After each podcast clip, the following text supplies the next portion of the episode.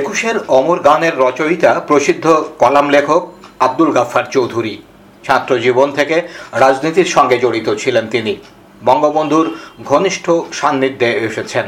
গত উনিশ মে বৃহস্পতিবার লন্ডন সময় সকাল ছটা উনপঞ্চাশ মিনিটে লন্ডনের একটি হাসপাতালে তিনি ইন্তেকাল করেছেন।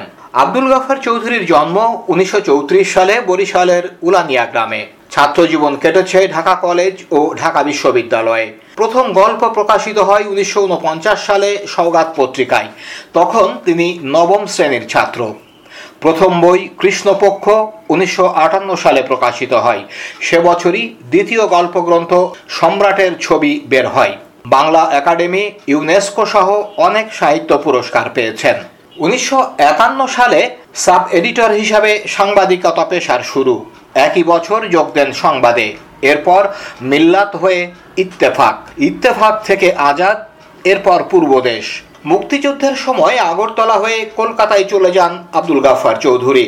জয় বাংলা কাগজের নির্বাহী সম্পাদক ছিলেন। এটি ছিল মুজিবনগর সরকারের অফিসিয়াল মুখপত্র। সেই সঙ্গে স্বাধীন বাংলা বেতার কেন্দ্রের সঙ্গেও যুক্ত ছিলেন, যেতেন রণাঙ্গনে। তার লেখা নাটক পলাশি থেকে ধানমন্ডি তিনি নিজেই পরিচালনা করেছেন।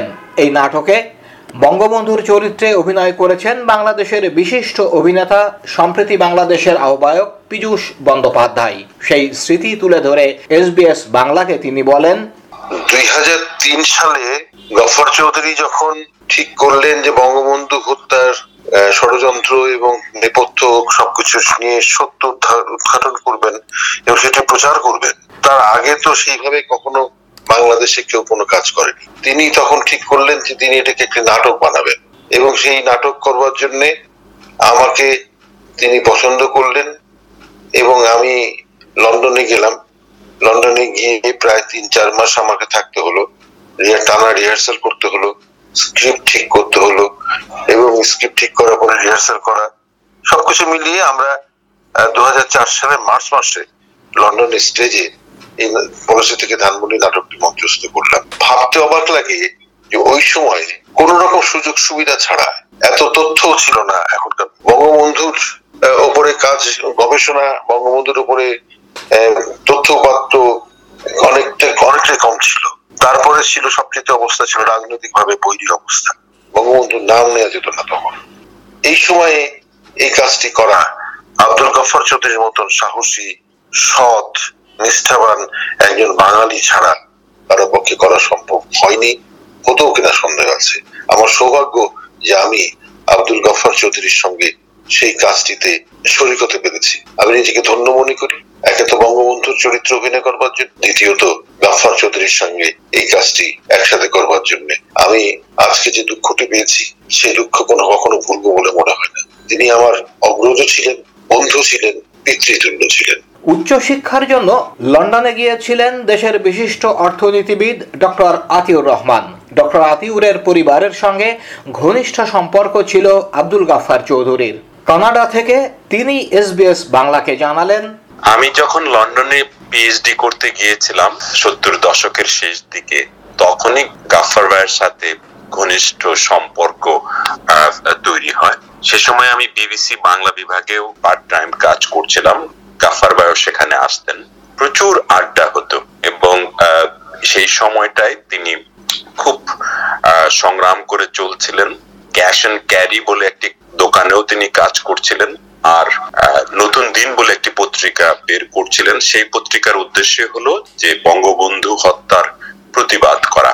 আমার স্পষ্ট মনে আছে, আমি যখন লন্ডনে, তখন জিয়াউর রহমান লন্ডন গিয়েছিলেন এবং তিনি একা সেই পত্রিকা একটা হাতে দাঁড়িয়ে তিনি কালো ব্যাজ পরে প্রতিবাদ করছিলেন এবং এরকম এছাড়াও তিনি নিয়মিত আমাদের বাড়িতে আসতেন। আমরা ইস্ট লন্ডনে থাকতাম, আমার স্ত্রীর সাথে তার খুব ভালো সম্পর্ক এবং আমাদের প্রায় এই ক্যাশ এন্ড ক্যারি থেকে তিনি চলে আসতেন আমাদের বাড়িতে এবং সেখানে সেই ফ্ল্যাটে আমার স্ত্রী রান্না করতেন এবং তিনি আমাদের সাথে বসে দীর্ঘ আড্ডা দিতেন। এছাড়াও আমি জাগরণ নামে একটি পত্রিকায় কাজ করতাম, সেখানেও গাফার ভাইকে আমরা যুক্ত করতে পেরেছিলাম এবং আমরা সকলেই বাংলাদেশে গণতন্ত্র ফিরিয়ে আনার আন্দোলনে যুক্ত ছিলাম, লিখতাম। এবং তিনি সব সময় মুক্তিযুদ্ধের বাংলাদেশ কথা বলতেন। আমি লন্ডনের তার সাথে যে সম্পর্কটা, সেটা আরও গভীর হয় এবং যখনই লন্ডনে যাই। এখনও তার সাথে দেখা না করে আমি ফিরতে পারতাম না। এবার আমি এখন আমি ক্যানাডায়। আমার খুব ইচ্ছা ছিল যে মাসখানেক পর যখন আমি লন্ডনে যাব, গাফার ভাইয়ের সাথে সময় কাটাবো। আমারই বড় দুর্ভাগ্য যে আমরা সেই সুযোগ আর পেলাম না। তবে তিনি চিরদিন থাকবেন আমাদের স্মৃতিতে। বাংলাদেশের নিরাপত্তা ও রাজনৈতিক বিশ্লেষক অবসরপ্রাপ্ত মেজর জেনারেল মোহাম্মদ আলী শিকদার। তিনি মূল্যায়ন করলেন রাজনৈতিক বিশ্লেষক ও কলাম লেখক আব্দুল গাফফার চৌধুরীকে। আব্দুল গাফফার চৌধুরী আজকে এই পৃথিবী থেকে চলে গেলেন।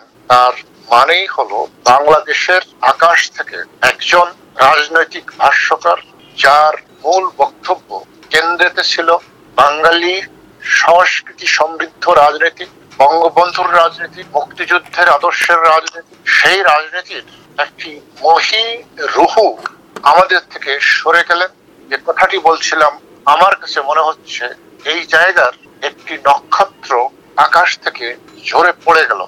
এর যে অপূরণীয় যে শূন্যতা, সৃষ্টি হলো আমি এদেশের নাগরিক হিসাবে, একজন মুক্তিযোদ্ধা হিসাবে, এবং আমার পত্র পত্রিকা পড়ার যে শুরু, তার থেকে এতদিন পর্যন্ত আব্দুল গফফার চৌধুরীর রাজনৈতিক বিশ্লেষণ, রাজনৈতিক যে চিন্তা, চেতনা, তাতে আমার কাছে মনে হয়েছে তিনি বাংলাদেশের মানুষকে সঠিক রাজনীতির পথে রাখবার জন্য, তিনি যেভাবে উদ্বুদ্ধ করেছেন, তার থেকে মানুষ যেভাবে প্রেরণা পেয়েছে, উৎসাহ পেয়েছে, এই ঘাটতি আমি বিশ্বাস করি, যারা বাঙালিত্ব বিশ্বাস করে, তারা চিরদিন আব্দুল গফার চৌধুরীকে স্মরণ করবে।